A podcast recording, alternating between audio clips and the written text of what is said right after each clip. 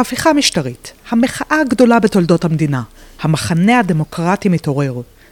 אלה הביטויים ששומעים בחדשות וברשתות החברתיות. אבל לאן אנחנו נגיע? אני מיכל גרה מרגליות, ואני מזמינה אתכם ואתכן להצטרף אליי למסע לבניית היום שאחרי המחאה. שלום למש חדה סוויטת. שלום, שלום. ברוכה הבאה. תודה. כמה מילים עלייך, את דוקטור טריה. נכון. ברכות. תודה. ועמיתת מחקר במרכז uh, Weatherhead ליחסים בינלאומיים באוניברסיטת הרווארד. את עורכת דין ופעילה פמיניסטית. נכון. כבר די ותיקה. נכון. Uh, אנחנו נצלול.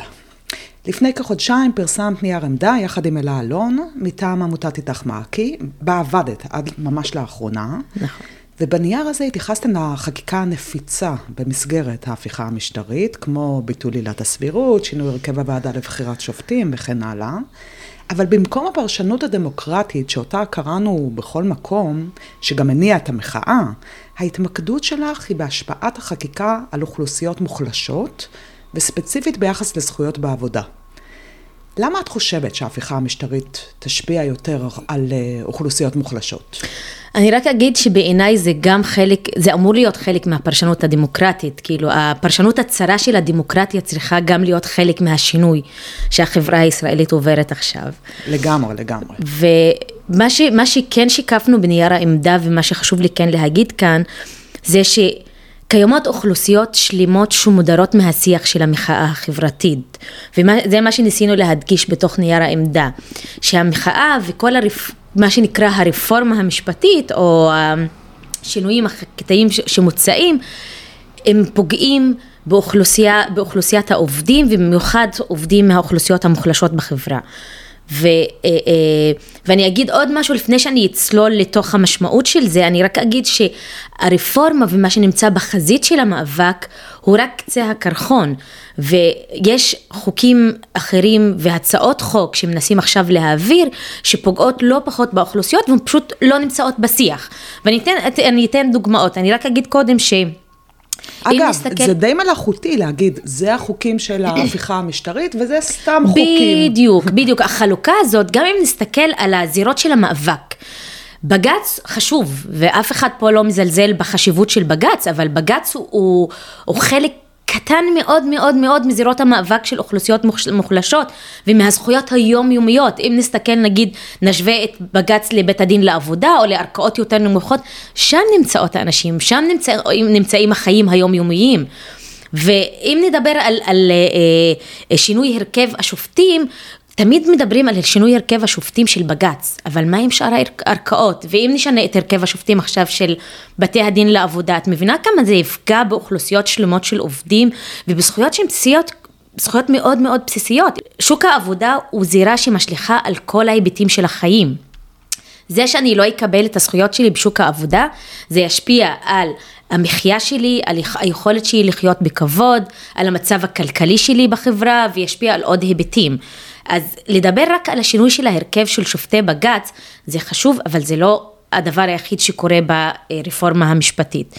רק להגיד שזאת כמובן אותה ועדה שבוחרת את כל השופטים, אבל את אומרת, בשיח הציבורי, מי שנמצא בחזית, רק בבג"ץ. בדיוק, מתרכזים רק בבג"ץ. תחשבי עכשיו, אם אני אכניס שופטים שמרניים לבתי דין לעבודה, ואז יגיע עוד אה, אה, תיק של אפליה, אוקיי?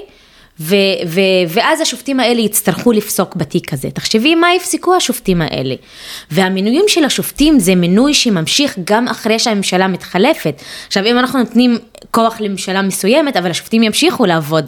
ולהיות אה, אה, אה, בתוך בתי המשפט גם אחרי שהממשלה תתח, תתחלף. ואני רוצה שכשיתחילו לדבר על, ה, על המאבק ועל הרפורמה, יסתכלו על עוד ערכאות ולא רק על בתי, אה, לא רק על בג"ץ. כן. זה אה, אה, נקודה אחת. ונקודה שנייה, חוץ מהמאבק על החקיקה והרפורמה, יש עוד חוקים. תסתכלי למשל על חוק החמץ. שעקף את החלטה קודמת של בג"ץ ושמאפשר למנהלי בתי חולים לשלוט בהכנסת חמץ ובהכשרת בתי החולים אה, לפסח. ותחשבי על מי נמצא בבתי החולים, לא רק מבחינת מטופלים, גם המטופלים הם מגוונים ויש להם את הזכות להכניס את האוכל שלהם בתוך אה, אה, אה, גם בתקופות פסח, ותחשבי על צוותי העובדים. כן. שנמצאים שם ושבאחוזים גבוהים נמצאים עובדים מהחברה הפלסטינית באזרח, של אזרחי ישראל. כן. אה, אז זה לא, לא נמצא בשיח. או הצעת החוק שמגבילה את זכות השביתה, וזה לא נמצא בשיח. כי גם בגלל שהיא לא באמת התקדמה. זאת אומרת, יכול להיות שאם היא הייתה עכשיו אה, בחזית... ההתקדמות בתוך הכנסת הייתה עוברת, נגיד, קריאה ראשונה, היא לא עברה. אבל גם כשהייתה בחזית, לפני כמה חודשים, היא לא הייתה בחזית של המאבק. כן. ו... לא בחזית המאבק, וגם לא בטוח שמבינים באמת את ההשלכות. זאת אומרת, יש איזו תפיסה בתוך הציבוריות, גם דיברתי על זה לא מעט בפרק עם אביגיל שחם, עם uh, המזכ"לית של כוח לעובדים, כן. על העבודה המאורגנת. התפיסה שהעבודה המאורגנת בישראל היא, היא מאוד מוגבלת. לא מבינים כמה זה, הדבר הזה הוא, הוא חשוב אה, לכל הציבור.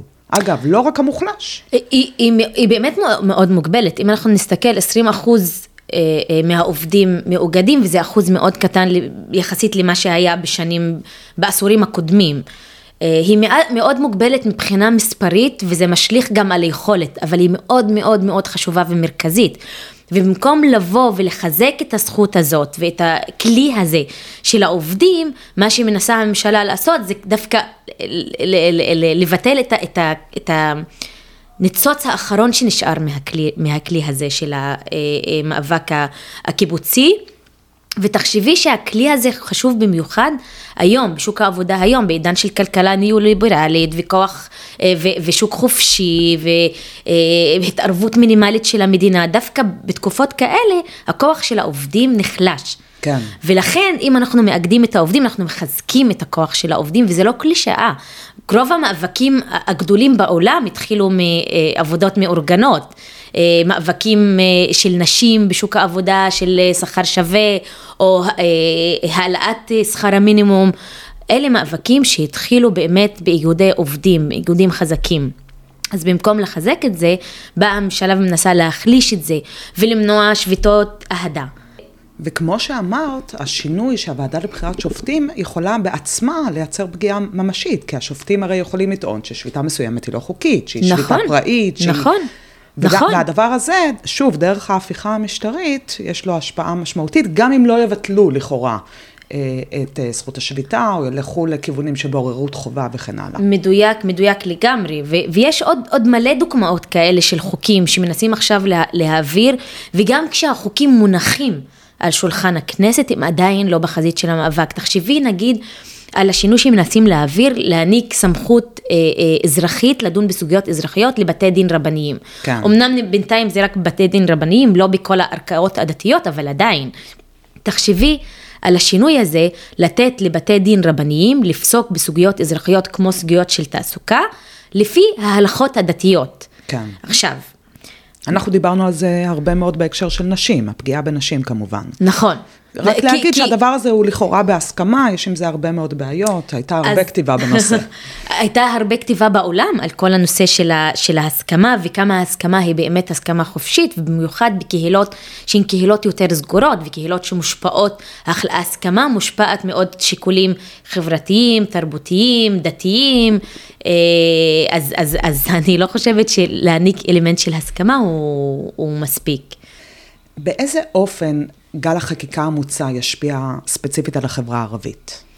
הגל המוצע ישפיע מאוד על החברה, או בעצם ישפיע על החברה הערבית, אבל אנחנו צריכות אה, לא לשכוח נקודה מאוד חשובה. נקודת הזינוק של החברה הערבית היא מאוד שונה מהחברה הישראלית הכללית, מהחברה היהודית. בחברה הערבית אנחנו אף פעם לא ראינו את המדינה כמדינה דמוקרטית, ולא במובן ש, של החברה היהודית. ואין ספק שבג"ץ ובתי המשפט הם זירה חשובה גם לחברה הערבית, אבל הם זירה גם שפגעה המון בחברה הערבית.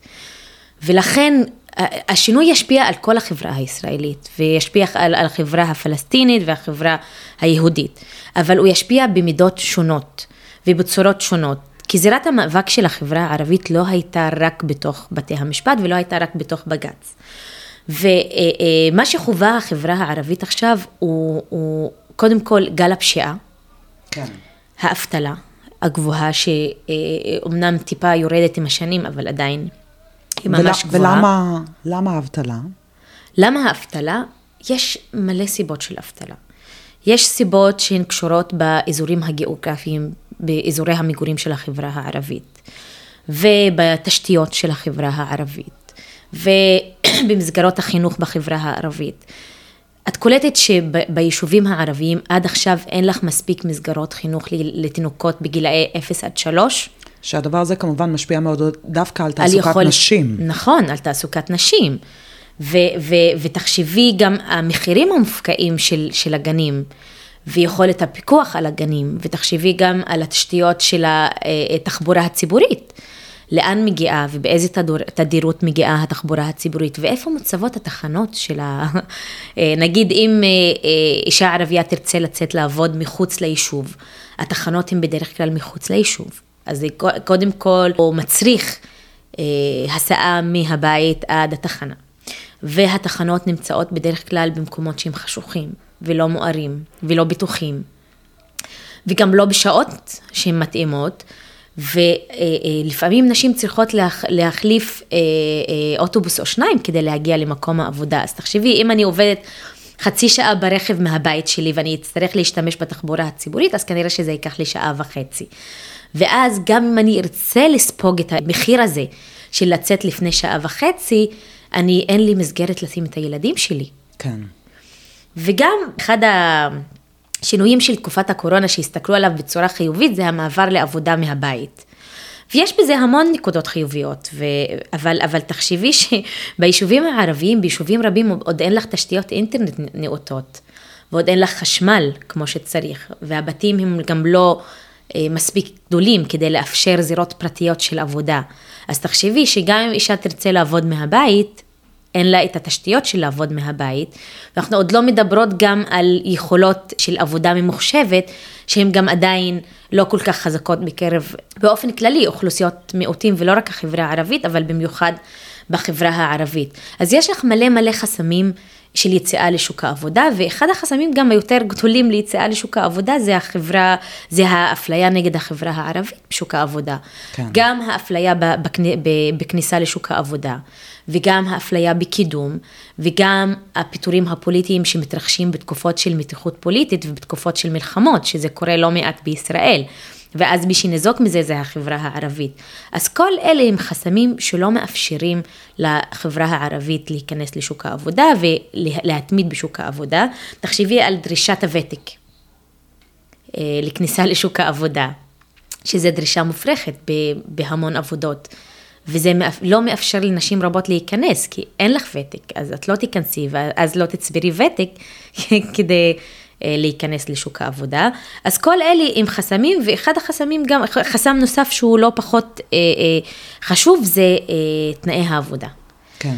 נשים שירצו לעבוד גם בתוך היישוב ואפילו מחוץ ליישוב במתחמי המכירות, הם יעבדו בתנאים לא נאותים, ואני לא מדברת רק על התעמרות ויחס שהוא משפיל, אני מדברת גם על תנאי תעסוקה, על שכר שהן מקבלות, על זכויות סוציאליות שהן מקבלות, ועל הפיקוח על מקומות העבודה האלה. במשך יותר מעשור אנחנו מנסות לעבוד מול המדינה כדי לשפר את הפיקוח, ועדיין זה לא מספיק אה, טוב, והוא לא מגיע למקומות שהכי צריכים את הפיקוח הזה על מקומות העבודה.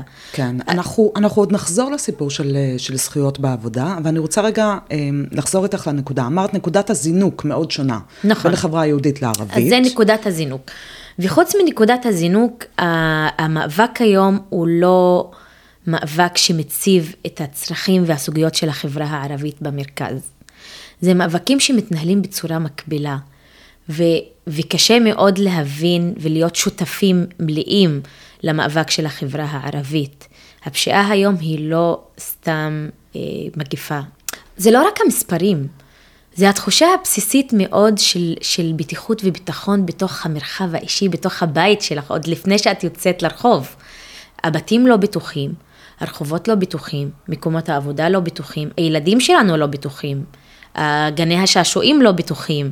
היום יש לך תחושת בטיחות בסיסית שצריכה להיות לאנשים שהיא לא קיימת בחברה הערבית. והמאבק הזה הוא, הוא, הוא לדעתי, בעיניי, הוא יותר חשוב מהמאבק על הדמוקרטיה, הבררנית של המאבק הנוכחי. זאת אומרת, את בעצם אומרת, הרחוב הערבי מבין את הסכנה של גל החקיקה הזה, אבל יש לו בעיות הרבה הרבה הרבה יותר בערות מבחינתו. גם, וגם הגופים שמוגנים, שבחזית המאבק הזה, הם לא גופים שמגינים כל כך על החברה הערבית. בג"ץ הזיק המון לחברה הערבית. כן. גם בהרכבים שלו שהם נחשבו ליותר ליברליים. אה, בג"ץ התערף בסוגיות יותר חברתיות כלכליות ופחות בסוגיות שהן אה, פוליטיות או חברות או סוגיות שהן קשורות בצורה מאוד אה, הדוקה לסטטוס של החברה הערבית, של האזרחים הערבים בישראל. בכל מה שקשור לכיבוש בוודאי, שזה הייתה, אפשר ממש לדבר מונחים שההפקרה של הציבור הפלסטיני שאינם אזרחי ישראל. אבל איפה עוד רואות את זה ביחס. גם אזרחי ישראל בהקשר של כיבוש, אנחנו חלק מזה, זה לא, זה לא מנותק. וגם תחשבי על אה, חוק הלאום, תחשבי, אני, אני יכולה לתת לך מלא חוקים שבג"ץ לא פסק לזכות החברה הערבית, תחשבי על אה, חוק הפנסיה, שמגביל את תכולת הפנסיה, צו הפנסיה, שמגביל את תכולת הפנסיה מגיל 20-21 לצעירים וצעירות, שמדיר את כל העובדים אה, הצעירים הערבים בגילאי 18 עד 20 ו-21, תלוי בנשים גברים. אז תחשבי על החוק הזה שהגיע לבג"ץ, ובג"ץ לא עשה כלום עם החוק הזה. בג"ץ לא אה, אה, אה, מתערב, ב, אה, לא, לא נוגע בפרות הקדושות. הוא נוגע יותר בסוגיות שהן יותר חברתיות, כלכליות, כלליות, שיותר קלות, שיותר, לקבל, שיותר קל לחברה הכללית הישראלית לקבל אותן. כן, צריך לזכור, כן היו מקרים כמו משהו שהוא באמת נמצא במחלוקת עמוקה בחברה הישראלית, והתוצאות הן לא טובות, אבל כמו בג"ץ קעדאן. כן, אבל יש לך עכשיו את חוק ועדות הקבלה שעבר נכון, בקלות, ויש לך נכון. אחרי, אחרי קעדאן עוד אה, תביעות שלא התקבלו, אז זה לא... זה, זה מקרה, זה אחד מיני רבים, וזה היה כל כך, כל כך מובהק. נכון, צריך להגיד שקעדאן זה באמת אה, משפחה ערבייה שרצתה להיכנס לשוב, אני אומרת במרכאות יהודי, למרות שזה לא באמת במרכאות. כן. אה, ונחסמה, ו, ולא אפשרו, לא אפשרו את החסימה. נכון, ותחשבי שבאמת, זה, זה, זה, זה אחת הדוגמאות הנדירות, פסק דין קעדאן, אבל בדרך כלל בג"ץ... אה, לא נוגע בסוגיות שהן יותר מורכבות, וזה סוגיות ששם אנחנו צריכים את בג"ץ. אה, אז, אז, אז זה קודם כל. וחוץ מזה, האפליה כלפי החברה הערבית היא הייתה קיימת עוד לפני הרפורמה. הרפורמה הציפה את זה לחברה הישראלית, הכללית, לחברה היהודית. אה, זה היה גם קודם, זה מה שחובה החברה הישראלית הכללית, החברה הערבית חובה כבר אה, כמה עשורים. כן. אז, אז לכן המאבק הוא שונה, המאבק הוא שונה והצרכים הם שונים, והשיח. גם השיח של המחאה הוא שונה. השיח של המחאה הקיימת עכשיו והסמלים של המחאה שקיימת עכשיו הם סמלים ושיח שמדיר את החברה הערבית. ואי אפשר לדבר על רפורמות ועל דמוקרטיה בלי לדבר על כיבוש. כן, אין ספק שהמחאה ניסתה להתרחק ככל יכולתה מסוגיית הכיבוש. נכון. היא לא מעוניינת להעלות את זה, בשונה אגב מהפשיעה בחברה הערבית, ששם זה נושא שתפס את מרכז תשומת הלב בכמה וכמה שבועות. בהקשר של הסמלים, את בוודאי מתכוונת לניכוס מחדש של הדגל. נכון. שאני אומרת לך ש, שאני כיהודייה, זה, זה דבר שאני שמה עליו משקל חשוב. אני חושבת שהעובדה שהימין לקח לעצמו את כל הסמלים של הציונות, ואני מניחה גם שההגדרה שלי של ציונות וההגדרה של אנשים ימניים ריאקציונרים היא הגדרה שונה, כן? אני, הציונות שלי היא, שאני בטוחה שאת לא תתחברי אליה עדיין, אבל היא, היא ממש לא אומרת שצריכה להיות אפליה כלפי מיעוטים, אה, וההפך הוא הנכון. אבל, אה, אבל אני עדיין תופסת את עצמי כ, כאישה ציונית, ואני חושבת שהניכוס מחדש של הדגל הוא נורא חשוב במאבק על פניה של מדינת ישראל. אבל אין ספק שיש צד שני למטבע, שזה אזרחים ערבים, מרגישים פחות קשר לכחול לבן עם מגן דוד. כי דגל, דגל זה לא חתיכת בד, דגל זה סמל עם הרבה הרבה משמעות. ו, ו, ו, והסוגיה הזאת מחזירה אותי לכיבוש. זה דגל שמחובר למציאות קיימת שהיא מציאות עגומה. וכל עוד המציאות הזאת לא משתנה, המשמעות של הדגל תמשיך להיות אותה משמעות. זה העליונות היהודית, הישראלית, וזה הכיבוש, כאילו זה... זה לא רק לשים את הדגל הזה בחזית, זה גם ההדרה של הדגל הפלסטיני, גם מה, מה, מההפגנות ומהמחאה. כן. אז זה שני דברים שמתנהלים במקביל. ו- וזה נותן תחושה של עליונות במחאה הזאת.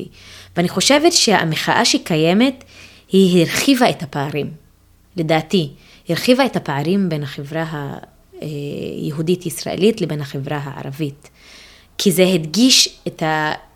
גם את השוני בשיח וגם את השוני בצרכים וגם את המציאות השונה שח... שחי... שחיה כל אוכלוסייה מבין השתיים. ואיך את חושבת שאפשר לקרב? לעשות פעולה הפוכה?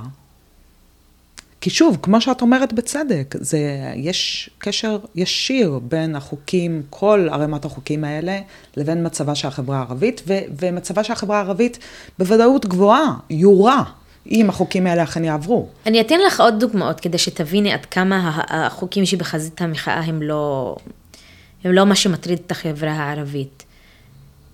כבר חודשים קיים שיח וזה כבר מתחיל להתרחש, לקצץ מהתקציבים של תוכניות, תוכנית החומש בחברה הערבית. לדעתי זה צעד חמור. וזה צעד שלא אמור לעבור, וזה לא צריך להיות המאבק של החברה הערבית. כן. בסופו של דבר, חיים בכבוד, זה אמור להיות מטרה לכולם, וזכות לכולם. ואני לא צריכה להיאבק רק על הזכות שלי לכבוד, ולחיות בכבוד ובתנאי חי, חיים בסיסיים ותשתיות נאותות ותחבורה ציבורית וגנים לילדים ו, ורמה של חינוך בתוך החברה הערבית. אני חושבת שזה צריך להיות האינטרס של כולם והצורך של כולם. וכל עוד אני נאבקת על זה והחברה היהודית נאבקת רק על משהו מאוד מאוד מצומצם, אז ימשיכו הפערים וימשיכו להתנהל מאבקים שהם מאוד מאוד רחוקים ושהפער ביניהם רק הולך ו- ו- ומתרחק. אז בעצם, אם ננסח את זה באופן חיובי, את אומרת, הדרך אה, שהציבור הערבי יהיה חלק מה, מהפעולה, בכל זאת, פעולה דמוקרטית גדולה שקורית במדינת ישראל, זה להרחיב את הסוגיות, זה להבין את הצרכים, לא כמס שפתיים, אלא להיות שותפים למאבקים שמשפיעים על 20% מהאוכלוסייה. בדיוק, גם זה וגם לייצר שיח משותף, כולל שיח דרך סמלים, לא רק שיח במילים. כן. אז אני חושבת שיח משותף, אה, מאבק משותף והרחבת הסוגיות. כן. טוב, את מומחית לזכויות בעבודה, כותרת עבודת הדוקטורט שלך היא ההיווצרותן של פשרות בבתי הדין לעבודה בישראל והשלכותיהן בעידן של כלכלה ניאו-ליברלית, ואת חוקרת את ההשפעה של הפשרות האלה על התפקיד שממלא בית הדין בהגנה על זכויות עובדות ועובדים. נכון. עכשיו, לפשרה יש בדרך כלל מוניטין טוב, אבל זה לא המצב במקרה הזה, נכון? זה מורכב. לפשרות בדרך כלל יש מוניטין טוב ולא סתם. פשרות בכלל נועדו כדי לאפשר פתרון אה, אה, אה, יותר אה, יעיל וקצר זמן לסכסוכים, שמאפשר יותר אה, התמשכות של יחסים, תחושות יותר חיוביות בתוך פתרון הסכסוכים, ולא כפייה של החלטה על ידי צד שלישי. אבל אותו צד שלישי זה צד שאמור לאזן פערים בתוך סכסוכים משפטיים. אה, זה צד שיש לו אה, השכלה, שחשוף לראיות, אה, ושיש לו ידע וכלים לפתור סכסוכים. ואני חושבת שפשרות בצורה שבה הן מתקיימות היום, זה פשרות שפוגעות באוכלוסיות, במיעוטים אתניים, בתוך, אתניים לאומיים בתוך שוק העבודה. כי, כי מה קורה שם? מה זה הפשרות האלה? ככה. קודם כל, במחקר שלי בדקתי שני דברים. בדקתי איך נוצרות פשרות, מה גורם לאנשים להתפשר, באיזה נקודה הם אומרים, טוב, את זה, את הפשרה הזאת אני מקבל, ולא רק אה, אה, איך נוצרות פשרות, איך המאפיינים של הצדדים, של השופטים, של הסכסוכים, משפיע על הסיכוי לפשרה ועל איכות הפשרה. פשרה יותר טובה, פשרה, פשרה פחות טובה. ו, ו, ואחד הדברים שמצאתי זה ש... בדומה לשוק העבודה, שהוא שוק עבודה עם ריבוד אה, אתני-לאומי מאוד חזק בישראל, בדומה לשוק העבודה גם בית הדין אה, מייצר תוצאות שהן מרובדות. ערבים, אה, פלסטינים אזרחי ישראל ופלסטינים מהשטחים מתפשרים באחוזים יותר גבוהים ביחס ליהודים, והאיכות של הפשרה שלהם היא פחות טובה.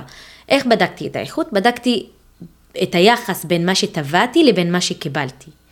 וראיתי שדווקא האוכלוסיות האלה, היחס בין מה שטבעו למה שקיבלו הוא יותר נמוך. כלומר, קיבלו אחוז יותר נמוך ביחס לתובעים היהודים. ולא מספיק להגיד אה, פשרה טובה יותר, פשרה לא טובה, או פשרה טובה פחות. צריך להבין איך נוצרת הפשרה, הרי בסוף פשרה זה תהליך וולונטרי. את מסכימה להיכנס להליך הפשרות, ואת גם יכולה לבקש לצאת בכל שלב מהליך הפשרה, ולבקש שההליך יתנהל בצורה הקלאסית הרגילה שלו, על ידי החלטה של שופט בפסק דין. ואנשים בסופו של דבר מסכימים. 70 אחוז מהתיקים נסגרים בפשרות. אז מה גורם לאנשים להתפשר? אנשים מסכימים לפשרות שמגשימות את הציפיות שלהם.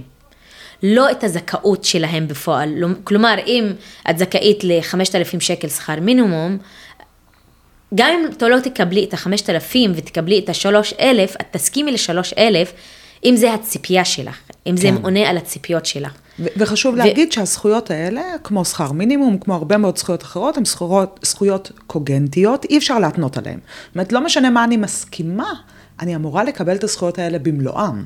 גם, אה, גם, וזה זכויות עם מטרה אה, סוציאלית מאוד חשובה. זה, זה זכויות שקובעות את אה, פני החברה ואת המצב הסוציו-אקונומי של האנשים ואת העוני. הן קובעות את המינימום של את המ- החברה. לגמרי. זה זכויות שהן קובעות את המינימום שבתוך החברה, ותחשבי, כשאת מתפשרת על זה, את לא מתפשרת על אה, זכות פריבילגית, את מתפשרת על שכר המינימום שאת אמורה לקבל בכל מקרה בשוק העבודה. אז, אז, אז כשאנחנו מדברים על התפשרות ופשרות, אנחנו מדברים על לגזול מזכויות בסיסיות שה, שהחוק אמור להעניק, ואז אני כמעסיק, כדאי לי יותר להפר את הזכות שלך, ואז תלכי לבית הדין, אם בכלל תלכי לבית הדין, ועל זה אני גם אגיד משהו. כשבדקתי את, ה, אה, את הנושא של הפשרות, גם ראיתי שנשים ערביות כמעט לא נמצאות בבית הדין, בתביעות של בית הדין. האחוז של תביעות של נשים ערביות הוא מאוד מאוד נמוך. תחשבי, אנחנו יודעות שזה האוכלוסייה שהכי נפגעת בשוק העבודה, וכמעט ולא קיימת בבתי הדין. כן.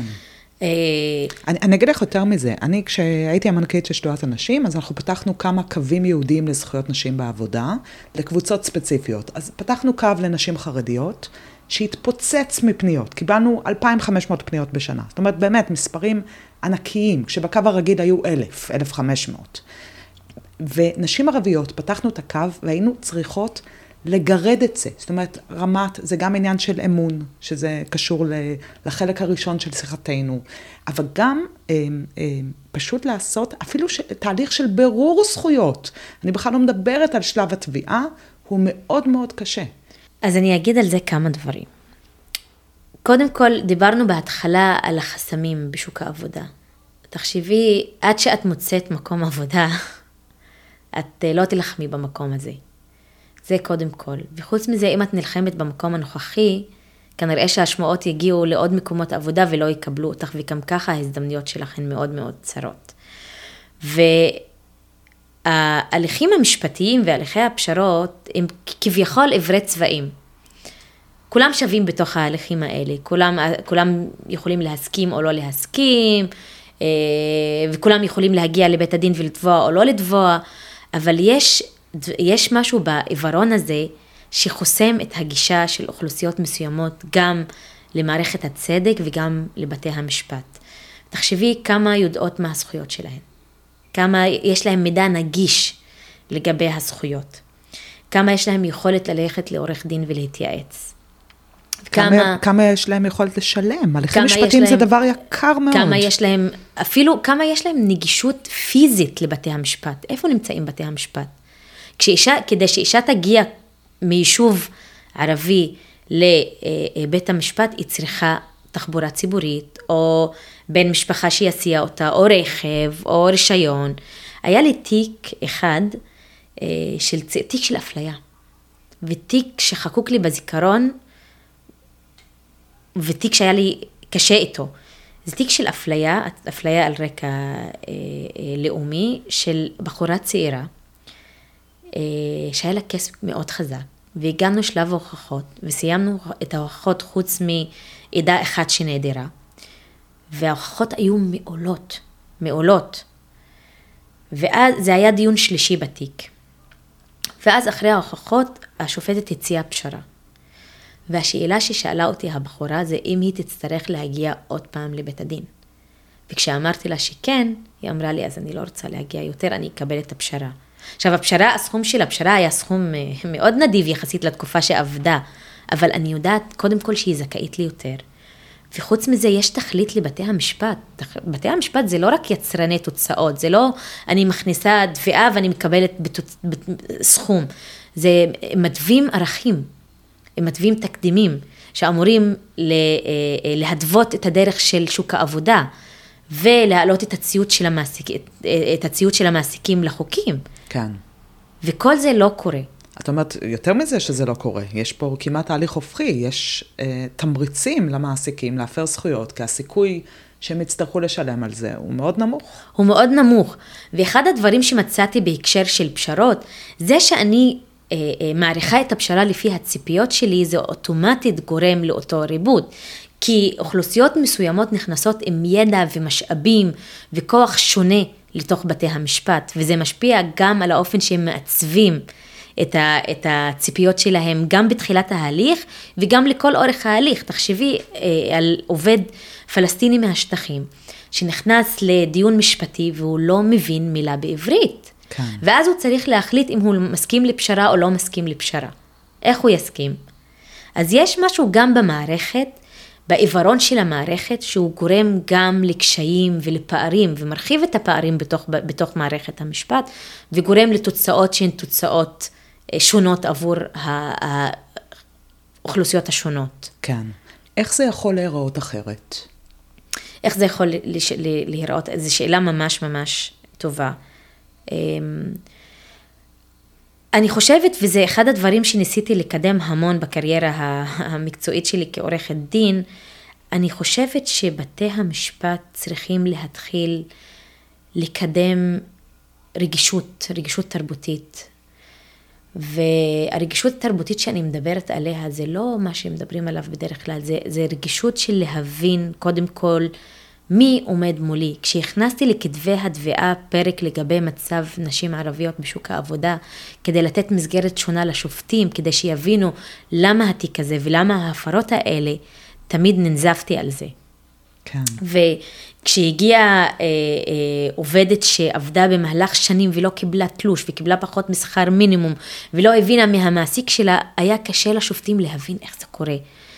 וזה משהו שהם צריכים להתחיל להבין ולהיות רגישים אליו. ההפרות שנמצאות בחברות השונות ובאוכלוסיות השונות הן, חברות, הן הפרות שונות, וצריך להבין את המקור של ההפרה, ואת הסיבה למה אנשים מסכימים לזה, ואיך הם מגיעים למצב הזה. זה נקודה אחת. זאת אומרת, שנייה... העיוורון צבעים הזה שאת מדברת עליו, הוא לא ניטרליות. הוא לא ניטרליות, וזה לא העיוורון שאנחנו מדברים עליו של לא להפלות אנשים, אבל לא מספיק לא להפלות. לפעמים אתה צריך לעשות את הצעד של מעבר, להבין, להבחין בין איש הייטק שעומד מולי בבית המשפט, לבין אה, עובדת ניקיון, או בין אה, אה, עובדת בסופר, אוקיי? אז זה דברים ששופטים צריכים להיות רגישים אליהם. חוץ מזה, כל העניין של התרגום השפתי. תרגום שפתי זה לא פריבילגיה, וזה לא רק כדי שאנשים יבינו את מה שהולך, זה זכות בסיסית.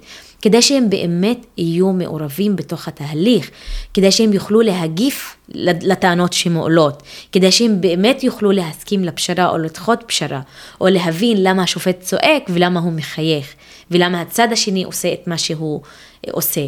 וזה גם קשור לשאלות שנשאלות בחקירות. השופטים שואלים שאלות שבאמת מעידים על בורות כלפי אוכלוסיות מסוימות. הם שואלים, וגם האיומים שעולים בתוך הליכי הפשרות, זה איומים שמעידים על ניצול של אוכלוסיות מסוימות לצורך קידום פשרה.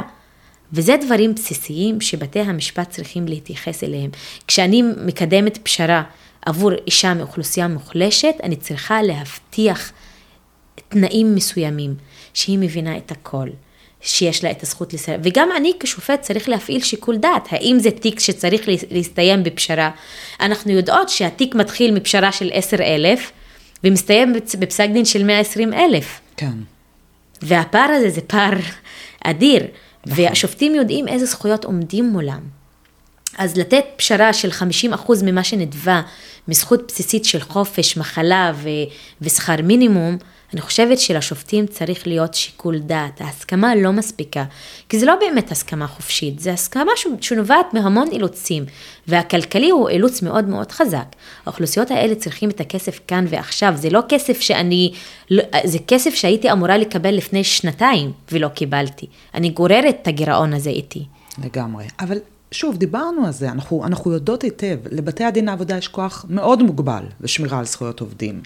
גם בגלל כוח של מעסיקים והסביבה הכלכלית, גם בגלל בהקשרים של מיעוטים, כל הסיבות שמנית כאן, אה, ובגלל שרק מיעוט קטן מאוד מהמקרים בהם הפרו זכויות באמת מגיעים לבתי הדין. אז חוץ מבתי הדין, מה, איפה עוד אפשר לשפר את המצב של, אה, של זכויות בתעסוקה? התפקיד של בית המשפט הוא לא רק פנימי. ברגע שיש לך יותר, אה, גם יותר פסקי דין, אפילו לא פסקי דין, גם יותר פשרות איכותיות, לאנשים יהיה יותר אומץ ללכת ולתבוע, או גם יהיה אה, נקודת אחיזה. נכון. גם אפילו, כשאני... אפילו בדרישה, לפני תביעה. בדיוק, בדיוק. מלא תיקים נסגרים עוד לפני שמגיעים לבית המשפט. או, במגיע, או נסגרים בשלב של בין הגשת, 30% מהתיקים נסגרים עוד לפני הדיון. אז ברגע שיש לי נקודת אחיזה שאני יכולה להשוות אליה, זה כבר משפר את הדרישות ואת הכוח מיקוח שלי. כשאני יודעת שבסוף, כשהמעסיק יודע שאם אני אלך לבית הדין, אני אקבל לפחות 90% ממה שדרשתי, אז הוא יחשוב פעמיים, גם כן. לפני שהוא מפר וגם לפני שהוא מסרב לענות למכתב שלי. זה אה, בהקשר של תביעות, אבל עוד לפני התביעות, כשאנחנו משנים את המצב העגום בשוק, בשוק העבודה, אנחנו מחזקים. את העובדים. אנחנו צריכים לא רק לטפל בתביעות כשמגיעות לשלב של תביעות, אנחנו צריכים לטפל ב-ongoing, ביום-יום, כי אה, לא רק, אה, אה, גם הערך של הזכויות משתנה עם הזמן. גם אם אני אקבל את האלף הזה אחרי שלוש שנים, אני מקבלת אותו בלי ריבית והצמדה ובלי הלנה, אז אני מקבלת את הערך של אחרי שנתיים לזכות שהייתה מגיעה לי לפני, אז צריך לחשוב על איך תוך כדי העבודה. אז גם צריך להעצים את העובדים. גם צריך לייצר הזדמנויות תעסוקה והזדמנויות תעסוקה נאותות. במהלך שנים, כשהתחילה המדינה את הפרויקט של אל-ריאן למשל, הם הפנו את הנשים לעבודות של ציפורניים ושיער כן, ואוכל. זה מרכזי תעסוקה, צריך מרכזי, להגיד. זה מרכזי תעסוקה שאחראים על אה, השמה של עובדים ומתן כל מיני הכשרות גם מקצועיות וגם אה, הכשרות יותר אה, של מחשבים ושפתיות. אז כשהתחילו להסב ולהפנות את העובדים ולתת הכשרות לעובדים ועובדות פוטנציאליים, אה, במהלך שנים הם הפנו אותם לכל מיני, או נתנו להם הכשרות שהן הכשרות סטיגמטיות לגבי החברה הערבית, במקום לתת להם אה, אה, כישורים של, אפילו אנחנו יודעים היום שאת יכולה להיכנס להייטק בלי לעשות תואר במחשבים, ואת יכולה לעשות הכשרות כאלה ואחרות, ולהתמקצע גם במסגרת העבודה. ו, וגם לא עבדו, עכשיו עובדים יותר עם אקדמאים, אבל לא עבדו וזה עדיין גם לא, לא מספיק. וגם כשאל-ריאן ומרכזים כאלה וגם כשלשכת התעסוקה מפנים עובדים לעבודות, הם צריכים לוודא שהם מעבירים למקומות עבודה שהם לא מפירי זכויות. ולהתחיל להאמין יותר לעובדים כשהם אומרים שמקום העבודה סירב להעסיק אותי או שהם לא משלמים לי כמו שצריך. והאכיפה של הזכויות צריכה להשתפר. ו- ולהגיד שמה שאמרנו ו- לגבי שופטים, שאסור שיש שם עיוורון צבעים, כי זה לא דבר ניטרלי, זה בוודאי ובוודאי נכון לגבי מעסיקים. כן. להבין שיש צרכים שונים ויש אה, מכשולים וחסמים, כמו כל הדברים שתיארת. גם אין מה לעשות, מעסיק ועובד הם לעולם לא שווים בתוך בית הדין. היחס הזה ששניהם כאילו... לא בתוך בית הדין ולא מחוץ, ולא מחוץ לבית כמובן, הדין. כמובן, אבל על אחת כמה וכמה בתוך בית הדין הם לא שווים, אי אפשר להתייחס לשניהם בצורה שווה, גם בקידום הפשרה וגם בהיבט של ההסכמה וגם ב... אה, אה, אה, מגיעים, יש יחסי תלות אדירים בין העובד למעסיק ופערי ידע ומידע, מי שולט בכל המסמכים המשפטיים? מי יכול להחביא ולהסתיר ולהגיד שאין לו? מי יכול אפריורית לא לנהל מסמכים אה, אה, אה, משפטיים ש, שהוא צריך לנהל, כמו פנקסי שעות ושכר וכל מיני מסמכים אחרים שאמורים לתעד את יחסי העבודה. אה, זה, זה בהקשר של תביעות, אבל עוד לפני התביעות צריך להעצים את העובדים, ואנחנו מעצימים את העובדים גם כשאנחנו נותנים להם כישורים והכשרות, וגם כשאנחנו מאפשרים להם יותר הזדמנויות תעסוקה. יותר הזדמנויות תעסוקה זה אומר גם לשפר את התחבורה, זה גם לשפר את, ה, את מקומות העבודה הקיימים ואת האופציות של העבודה, וגם יש עבודה שצריכה להתרחש בחברה היהודית בהקשר של אפליה. נשים מופלות על רקע דתי, נשים עם חיג'אב, נשים מופלות על רקע מגדרי, הריון ולידה, גם עובדים, זה לא רק נשים אה, אה, עובדות, גם גברים עובדים מופלים וסובלים בכניסה לשוק העבודה ובקידום. אז גם שוק העבודה צריך להתנהל אחרת. היום אנחנו מדברים על אה, שוויון שכר, אה, פערי שכר מגדריים, אבל אף אחד לא מדבר על פערי שכר אה, אתנו-לאומיים בשוק העבודה, שהם קיימים המון. כן, כן. אז זה דברים שצריכים להתחיל להיות בחזית אה, המאבק למען שיפור אה, זכויות העובדים בשוק העבודה. כן. אוקיי. ואני רק אגיד נקודה אחרונה לגבי זה, אה, זה שיש צורך בהתאמת מקומות העבודה לנשים. נשים הן עדיין המטפלות העיקריות בילדים, הן אלה שמכניסות לבית הספר ספר ומציעות מבית הספר, הן אלה שדואגות לאוכל ולשיעורי הבית של הילדים, אז כשהמצב הוא כזה, אנחנו צריכות לדאוג לפחות ששוק העבודה הוא מספיק נגיש לנשים, מותאם מבחינת שעות, מותאם מבחינת, מבחינת אה, הורות, הריון, צרכים בתוך ההיריון, אה, אה, זה דברים שהם עד עכשיו לא, לא קורים. וזה לא אמור להיות פריבילגיה לנשים, זה אמור להיות באמת זכות לנשים. יכולות לעבוד שש שעות, או שמונה שעות שהן יותר מותאמות. אישה יכולה להתחיל לעבוד בשמונה, אם באמת אין לה מסגרת לילדים. כן. לפינות הקבועות, פינת הציבור, איך מאזינות ומאזינים יכולות ויכולים להצטרף לפעילות, מה ניתן לעשות בתרומה או התנדבות. אני חושבת שיש מלא ארגונים מדהימים ש... אה, שמסייעים לנשים בשוק העבודה, ואני אתן את הדוגמה של הארגון שקרוב מאוד לליבי, איתך מעכי, זה ארגון שעד לפני תקופה מאוד קצרה אה, עבדתי, עבדתי בו במהלך שנים רבות, ואני יודעת כמה הן עושות עבודת חיל בתוך הארגון כדי לסייע לנשים גם בשוק העבודה וגם בזירות אחרות ולקדם זכויות של נשים. יש גם את השדולה כמובן, ויש עוד ועוד ועוד ארגונים, קו לעובד ועוד ארגונים. אז לתרום לארגונים האלה. לפני תקופה קצרה ניהלנו פרויקט של גיוס המונים, ואני יודעת כמה קשה היה לגייס תרומות לארגונים האלה, וזה ארגונים שעושים עבודת אה, אה, חיל. וחוץ מהתרומה אפשר להתנדב בארגונים האלה, ואני חושבת ש... אה, המשרדים הממשלתיים צריכים להתחיל לשתף פעולה בצורה, בצורה יותר עמוקה עם הארגונים האלה ולהשתמש בידע שהארגונים האלה צוברים ומשקפים. אה, אז זה חלק קטן מהיכולות של לתרום לשינוי המצב הקיים. כן. והשאלון, תשובות קצרות על שאלות קצרות. מה המוטו שלך לחיים? וואי, אותי מניע צדק. צדק, צדק וחוסר צדק. אם יש משהו שמעצבן אותי זה חוסר צדק, אז uh, אני חושבת שברגע שפועלים למען צדק, uh, מתחילים באמת לראות את האחר, ו... ו... וזה מטשטש את הגבולות במובן הטוב.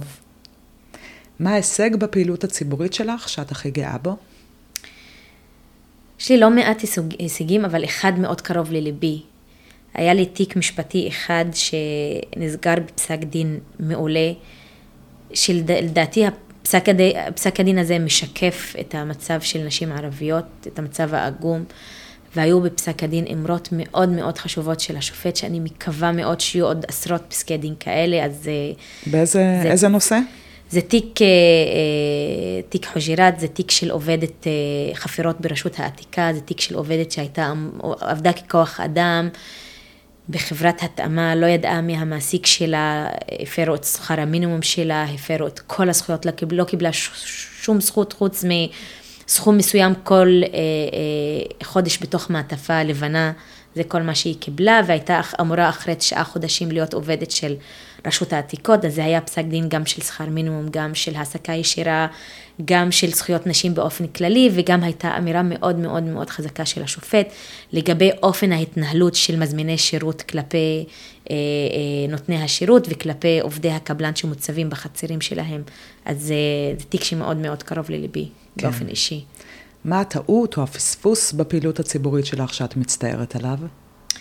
זה לא טעות או פספוס, אבל uh, תקופת הקורונה הייתה תקופה לא פשוטה, כי ניסיתי לקדם, וניסינו כארגון לקדם מלא דברים, ונתקלנו בלא מעט חסמים מהמדינה, ואחד הדברים שניסינו לקדם זה דמי אבטלה לצעירים וצעירות uh, ערבים בני 18 עד 20, המדינה מדירה אותם מדמי האבטלה כי הם לא משרתים בצבא, וזה משהו שכתוב בבירור בחוק, ו... אה, את זה לא הצלחנו, וגם לא הצלחנו לאפשר לנשים אה, עובדות שהילדים שלהם בלי מסגרות בגלל הסגרים, אה, לקבל דמי אבטלה או לקבל הקלות או התאמות כלשהן. אז זה לא פספוס, זה יותר כעס שאני סוחבת איתי, וזה שוב מחזיר אותי לצדק וחוסר צדק. אם היית שרה, איזה משרד ממשלתי היית רוצה? לא הייתי רוצה להיות שרה, בטח לא. לא במצב הקיים. זה... כן. היפותטי מדי. ושאלה אחרונה, האם את פמיניסטית? אני לא אוהבת את ההגדרות האלה, כי אני לא אוהבת להיות uh, בתוך איזשהו uh, תבנית של הגדרה, אבל אני, אני חושבת שבהתנהלות שלי uh, ובפרקסיס היום, ש, יום, יום, יום יומי שלי, ובמאבקים ובדרך שלקחתי בתוך ה... שסללתי לעצמי גם בתעסוקה וגם במחקרים האקדמיים, אני, אני כן. דוקטור מאש חדה סוויטת, עמיתת מחקר במרכז Weatherhead אה, ליחסים בינלאומיים באוניברסיטת הרווארד, עורכת דין, פעילה פמיניסטית. תודה רבה שבאת היום. תודה לך, שוכרן. תודה רבה גם לכם ולכן שהייתם איתנו. אם הפרק הזה עניין אתכם, שילחו אותו לחבר או חברה. תירשמו לעדכונים באפליקציית הפודקאסטים החביבה עליכם, ותנו חמישה כוכבים לפודקאסט. זה יעזור מאוד. thank you